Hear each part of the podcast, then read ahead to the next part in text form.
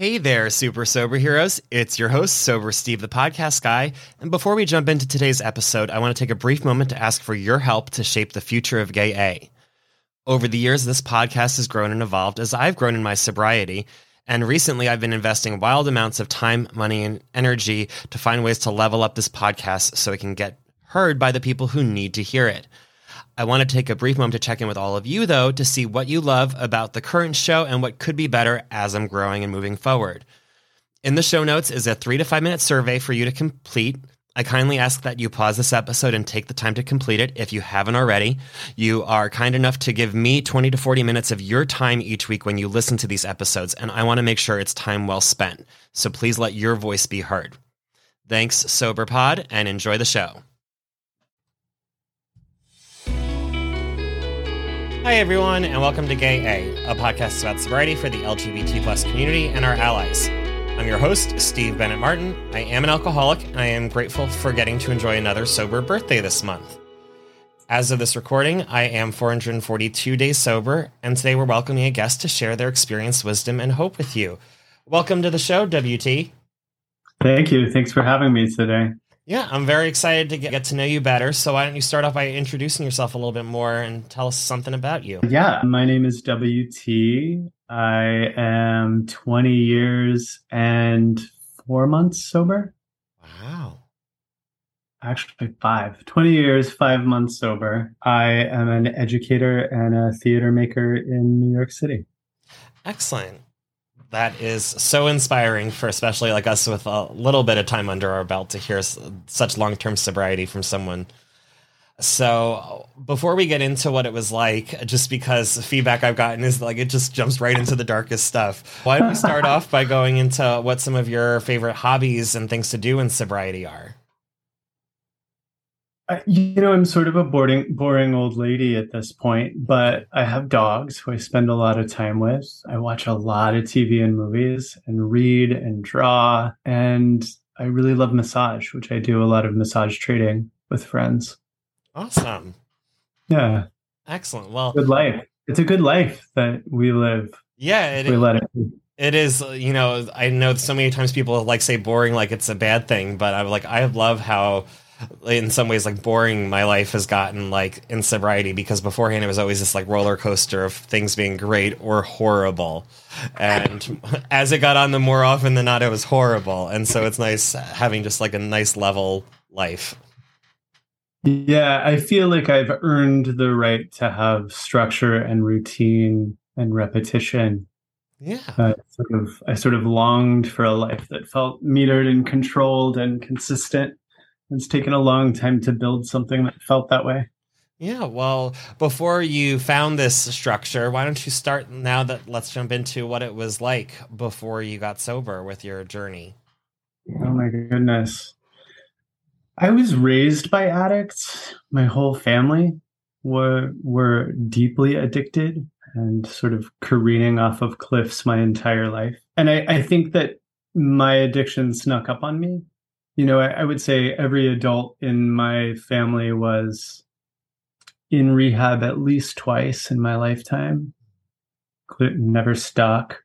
But I, you know, I sort of grew up around program. I grew up with program language. I grew up going to like, you know, family visit days and the the one day teen program for recovering families and and I think I thought that my the wisdom I had gleaned sort of made me different, right? I thought I was terminally unique mm-hmm. to use some pro- program language yeah. for us. But I, when I moved to New York, I came to study theater and dance.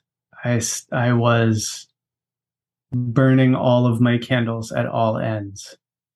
You know, I did three degree programs in four years. I was a solid student. I had jobs and was working in my field before I even graduated and partying every night, all the time, no exceptions. Hmm. Yeah. And I, I know, at least in my experience, because things were going so well and like I was achieving all the things that I wanted to achieve, I felt at the time it was hard for me to kind of realize that I had a problem because I was using like, well, look at all the good things I have going on as kind of justification for the fact that every single Right. night I was just blacking out. Right. I mean, it's that, you know, I'm I'm not like those people because I have X, Y, Z, and A. Yeah. You know, look at look at how together I have my life in all these ways. Please look at that so you don't have to look at all the ways that my life is falling apart. Like, look over here, look over there. Yeah, exactly. And uh, what changed where you, you realized that you might have a, a problem or an issue? Oh, I I got something called rhabdomyolysis. Mm-hmm. which is when the alcohol and drugs dehydrate you to a point that your kidneys fill up with proteins and nitrates and can't can't move them through your system. Mm. And so your kidneys shut down. So i had complete renal failure four heart attacks and spent a lot of time in intensive care on dialysis. And the you know what's funny about rhabdomyolysis in particular is your kidneys shut off and then some people recover. Mhm.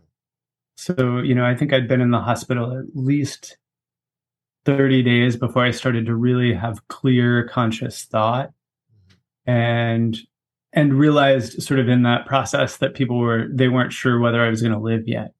You know, to be in the hospital for so long and they're like you might live, you might survive this. So that was sort of the beginning of my path to sobriety. It was it was a real eye opener, but I still I still laid in the hospital for months and said, "Oh, I don't have a drug problem. I just had a really rough night. Mm-hmm. Like I just I just hit it too hard on Friday." And and I was dating a guy who was a club promoter and we, you know, nightlife life was was how we were living. Mm-hmm. And I got out and sort of said, "Oh, this is fine. Like I can recover and get healthy and and I won't I don't have to like give this up. I just have to moderate." And we i don't know we'd had a like particularly rambunctious night and he disappeared with my atm card. And i was i was going to physical therapy every day because after the hospital i think i weighed 92 pounds when i got out of the hospital. Like i was the muscle atrophy was insane and i was trying to get back to dancing and circus and so I was going to physical therapy every day and I went into physical therapy that day and my physical therapist said, "I don't know what you're doing. Like I don't want to make any judgments about what's happening outside this space." But he said, "You're not making gains like you should be, and if you keep doing this the way you're doing it, you're never going to dance again." Mm-hmm. Yeah, and then and then what happened you know, twenty years and five months ago that like finally it stuck. I mean, that was the moment. Oh, that he said you're never going to dance again. And i was like well that's non-negotiable. So i went home a big fight with the boyfriend where have you been? All of these things. But i was like we got to change. And so we started going we went to our first 12 step meeting that night. And i I did my 90 and 90 i went through a couple sponsors. I did the steps three times in the first year. I worked through them. My first sponsor was like we're just going to work through the steps She's like, it's going to be awful. It's going to be ugly. You're going to think it's stupid, and I'm going to keep you moving through them, which I thought was really amazing. I, I was really grateful to her for that because then, like, as soon as we finished, she was like, "Great, now you can really do them." Mhm. Yeah, I can understand that. I know that it, it took me a little while longer, but I did finish them right around my one year. And so now we're going through another piece of literature as kind of a palate cleanser before we go into redoing them again. But I'm going to, you know, go through them again. And I'm like, okay, now I know what I'm doing as I work them. Yeah, you know, it's like layers of an onion. Yeah. You know, every every bit that you get clearer and healthier, you find more. Mhm. Yeah. And when we talk about when we talk about the disease being insidious, like all of that language, you know, there there's like always another set of defenses and traumas and bullshit that you have to work through to really be present in this life. Yeah. And what has been being present in this life? Like, how has that changed your life over the past couple decades and being Oh sober? Uh, I, like every way, in Yeah. all the ways. I mean, you know, I think I like I said sort of in our intro, I've really gained the the right or the the gift of being able to have a life that feels sort of steady, mm-hmm. which then makes adventures or crises or or, or you know, even traumas like I have so much more foundation to stand on. And I have this great set of tools you know I, I feel like the serenity prayer is like every, every day all the time Yeah. whether it's from my ingrown toenail or like my really awful complicated relationship with my father it's you know I, I just keep rooting back to this sort of moment of surrender and really using that tool. Like can i change this? What does that take? If i can't how do i accept it? Yeah, it's definitely one of my favorite things I've learned over the past year and a half or so. And how do you feel your sexuality played a role in your addiction and recovery?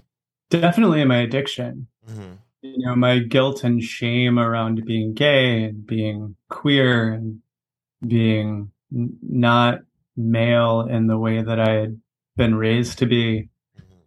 You know my sexuality and my gender where uh, there was so much shame. And i am i'm really sexually expressive. I love sex. I think it's like the most magical thing that we were ever given. And and that shame like the the combination of like wanting all the time and desiring and having a rich fantasy life and being what i call a sex adventurist hmm and feeling like I shouldn't and like I was bad and wrong for wanting to. Like that that shame and guilt was killing me. Yeah.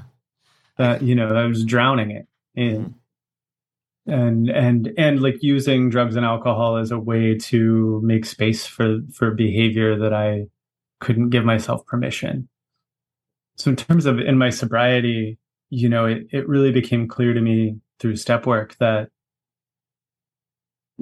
I had to define a moral code for like what what actions intimately felt right hmm for me right that i had to like really actually dig into what's negotiable and what's non-negotiable and what is being morally slutty and morally sexually expressive and and morally non-monogamous what does that look like for me Yeah. I know a, friend recently recommended the book, the, the Ethical Slut. And so I know like that's something that's on, on my kind of wish list that I'm going to uh, check out eventually just because so many like questions have opened up about like my sexual preferences and things like that since getting sober that like before it was like I was having the sex I thought I was supposed to have or like the sex that I could get when I was already like half in the bag. oh my god that sex we thought we were supposed to have is like it's not even great sex No, it was not. that book is so good. It was really, you know, that book came into my life pretty long after I started to really live in a way that fe- felt authentic to me. And I had this, there was maybe a year of my life where people from every area of my life, from like my sort of queer sex partners to like, you know, straight friends that I worked with, I kept having people be like, you know, I just read this book that made me think of you. Mm-hmm. It's called The Ethical Slut. And I didn't I didn't really know much about the book, Yeah. but after about the 10th person said that to me, I started to have this little crisis of self-perception. I was like, why why does everybody think of me when they read this slut book? Like, is that am I cool? But I, I am cool with it yeah. It's sort of like pandemic was really interesting because a lot of my friends came to me to talk about non-monogamy hmm they were like oh you know our relationship is changing and you have all this language for this and now i want to think about it so let's let's talk about it That is awesome. yeah Yeah, and what are some practices you use in your daily life to help keep you sober? oh meditation mm-hmm. journaling therapy keeping my sober community in my life making sure that i don't keep it to myself. You know those those thoughts get rearing and i i know that i need to say it to somebody else. Yeah, Certainly, yeah. I, I, I don't know what I would do without my sober community. Yeah, and gratitude, like really, a gratitude practice goes such a long way. Yep, excellent. And if you could give one piece of advice to someone who is sober curious and or newly sober what would it be oh sober curious i feel like i give this advice a lot which is if if you're curious about being sober then something needs to change in your life. Mm-hmm. right? And and 12 steps are a framework that will help you make change in your life.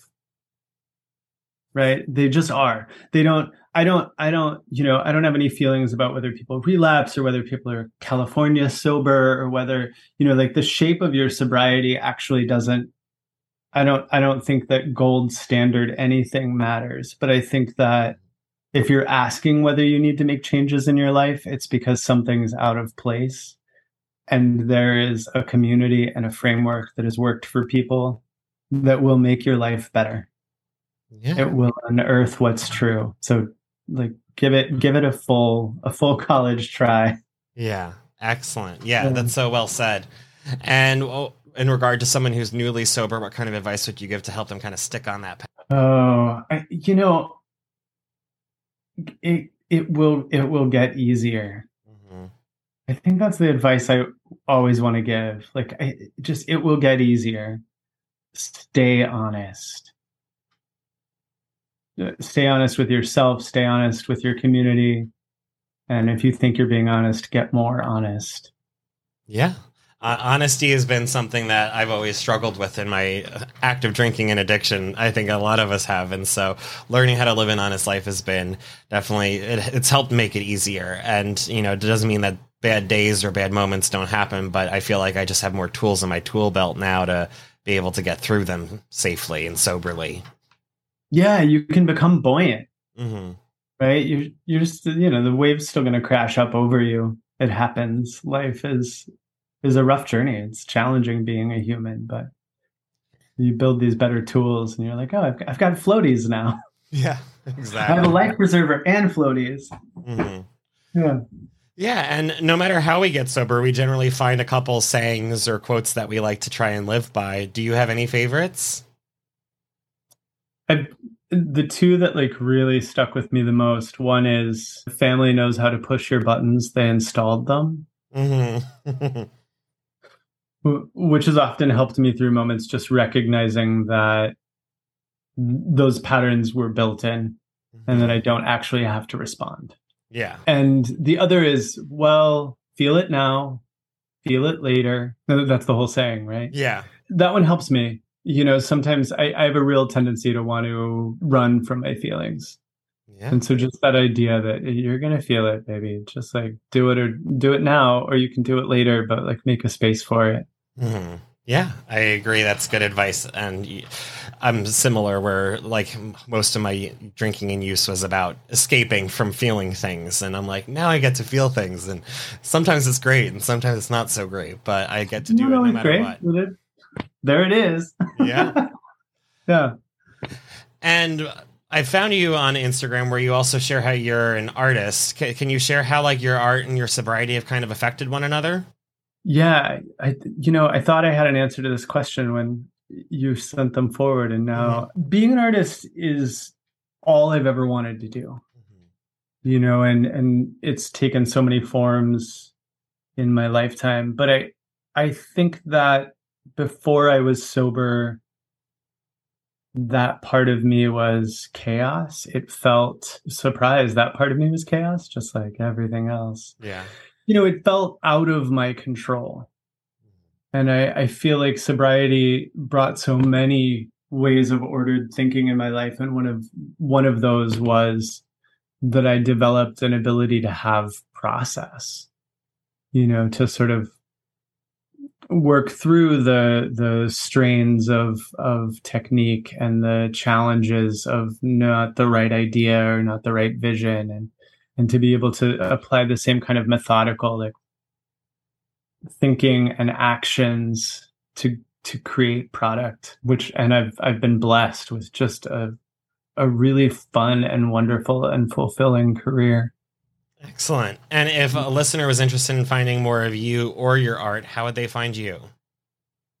Oh, they can find me on Instagram at Witmac, W I T M A C. A lot of the, the art I feature there is mostly sort of erotic pop art.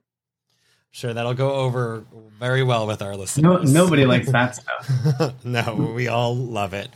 And so I'd like to thank you for your interview. It was great getting to know you better.